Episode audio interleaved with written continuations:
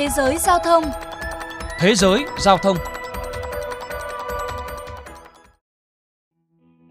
Samna, cô bé mười một tuổi, sống tại khu ổ chuột Thukla-Khavad ở thủ đô New Delhi, Ấn Độ, mơ ước trở thành một cảnh sát. Nhưng hiện tại, cô bé đã gần như quên mọi kiến thức mà mình đã được học bởi vì trường học đã phải tạm đóng cửa từ tháng ba năm ngoái do dịch cô vít mười chín vẫn diễn biến phức tạp. Ấn Độ hiện đứng thứ hai thế giới về số ca nhiễm cô vít mười chín, lên tới hơn ba mươi hai triệu ca tính đến ngày mười bảy tháng tám. Việc trường học phải đóng cửa ảnh hưởng tới khoảng hai trăm bốn mươi bảy triệu trẻ em từ một phẩy năm triệu trường học theo tổ chức UNICEF. Không phải trẻ em nào cũng có thể tham dự các lớp học trực tuyến, nhất là với trẻ em nghèo. Báo cáo giáo dục thường niên của Ấn Độ cho thấy tỷ lệ trẻ em bỏ học đã tăng từ bốn phần trăm lên năm phẩy năm phần trăm trong vòng một năm qua. Tuy nhiên, những ngày gần đây, Samna được tham gia một lớp học đặc biệt trên những chiếc xe buýt. Đây là những chuyến xe buýt hy vọng do tổ chức phi lợi nhuận Tê Gia Châu Á sáng lập. Bà Ebna Erwin, nhà điều phối dự án, chia sẻ.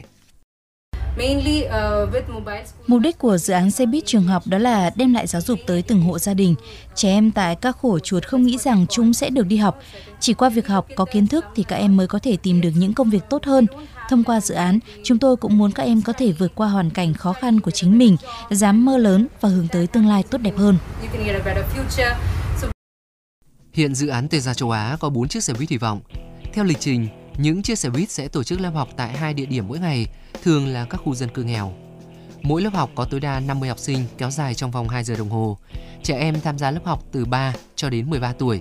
Các môn học chủ yếu là toán, tiếng Anh, tiếng Hindi, học về cơ thể con người, một số tiết học ngoài trời. Bên cạnh đó, dự án cũng cung cấp các bữa ăn miễn phí cho trẻ em tham dự lớp học. Tuy nhiên, dự án cũng gặp những khó khăn nhất định.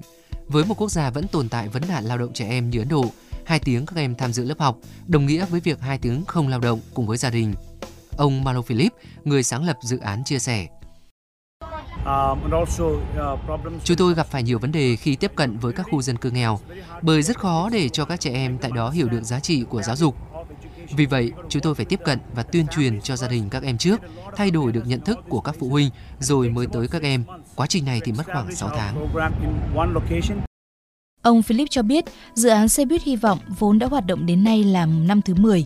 Thời gian đầu khi dịch cô vít mười chín bùng phát, các lớp học của dự án cũng không được hoạt động, nhưng tổ chức vẫn thường xuyên tới các khu ổ chuột để phân phát thức ăn miễn phí. Kể từ đầu tháng tám, xe buýt tại Ấn Độ được phép hoạt động nên các lớp học cũng được mở cửa trở lại. Kết quả thu được từ dự án rất lớn, số lượng học sinh tham gia đã tăng gấp đôi tính từ đầu năm hai nghìn không trăm hai mươi tới nay. Cô bé Amira, mười tuổi, chia sẻ. Cháu rất thích đến đây. Các cô giáo, thầy giáo từ xa đến đây và dạy chúng cháu rất nhiều điều mới. Các thầy cô dạy chúng cháu bằng tình yêu thương. Công tác tuyên truyền cũng đã có hiệu quả khi nhiều phụ huynh đã không còn ngăn cản, thay vào đó là ủng hộ việc học của các em.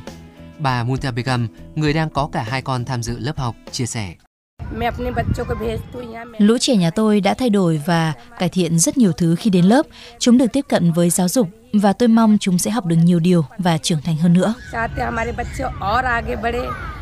Dù hiện tại vẫn gặp nhiều khó khăn về cả nhân lực và nguồn lực, trong bối cảnh dịch bệnh vẫn diễn biến phức tạp, nhưng dự án xe buýt hy vọng vẫn kiên trì hoạt động với mục đích cao cả là đem lại giáo dục tới nhiều trẻ em hơn.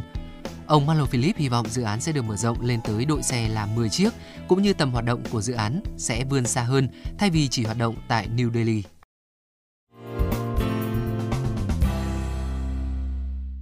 Thưa các bạn, còn tại Việt Nam, trước tình hình dịch cô vít mười chín đang diễn biến phức tạp, Bộ Giáo dục và Đào tạo không quy định cứng các mốc thời gian mà chỉ quy định mốc thời gian sớm nhất hoặc muộn nhất cho việc tự trường và khai giảng.